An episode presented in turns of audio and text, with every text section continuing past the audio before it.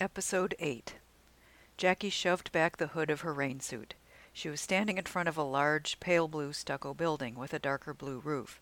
It looked like a travel lodge, but the marquee sign, glowing yellow on the green lawn, said Bible Church of the Valley. Jackie, is that you? It was Esther, whom Jackie had known and avoided since first grade. Despite her own teetering mound of problems, Jackie had always felt Esther's had to be worse, what with her over earnest manner and visible mustache. She had a way of coming up under you like a bear cub pushing against your chin, even though she wasn't actually touching you. She also had the accent, the one Jackie's mother had stomped out every hint of in her children's own speech. Esther said tarnation. She even, on occasion, said thems. Esther, Jackie said, I'm so glad to see you. Me too, the cub invisibly nuzzled her. Are you coming? Esther asked. To what? The women's Bible study. Please do join us. I just know you'll get something out of it. I've been thinking about you a long time, Jackie. Esther's accent wasn't as bad as Jackie had remembered. Come to think of it, there was no reason why accents were bad in the first place. If it hadn't been for Tessa's snobbery, Jackie thought, she would have had a much happier childhood. I see you at the grocery store or the gas station, always looking so sad, Esther said.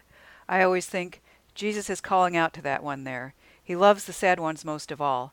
I never dared to say it to your face, what with you being so smart and all. Esther laughed. I've been scared of you my whole life, Jackie. But I don't need to be. Do I? Esther looked up at Jackie with such empathy that Jackie knew Esther could see her flayed soul. Two other women, some of those very same girls with the recipes, who had never before spoken to her, materialized with plates of brownies and chocolate chip cookies. Jackie was starving. They led her inside. Later she remembered hands, hands everywhere upon her like balm on seared skin, and voices telling her she did not have to carry her burdens alone. There was nothing to fear, nothing to regret. She only had to let him in. Couldn't she feel him standing beside her? Someone stroked her hair. Someone, Esther, was washing her feet. The women sang. Jackie's mouth opened. First a moan came out, long and low. She rocked on her folding chair. The sound became a wail. She tried to shape the wail into words, because she had so much to say, but the wail was too wide and rushing like a river. She let it flow. Then she fell silent. Where her cries had once been, a calm, loving presence now stood. He had been there all along, waiting patiently. Come in, she said, and he did. She tried to stand, but collapsed into waiting arms. Then the women told her about the apocalypse. That night, Jackie lay propped in bed, reading the King James Bible that Kyle's mother had given them on their wedding day. Kyle and Katie watched TV in the living room. They were arguing again about that stupid show.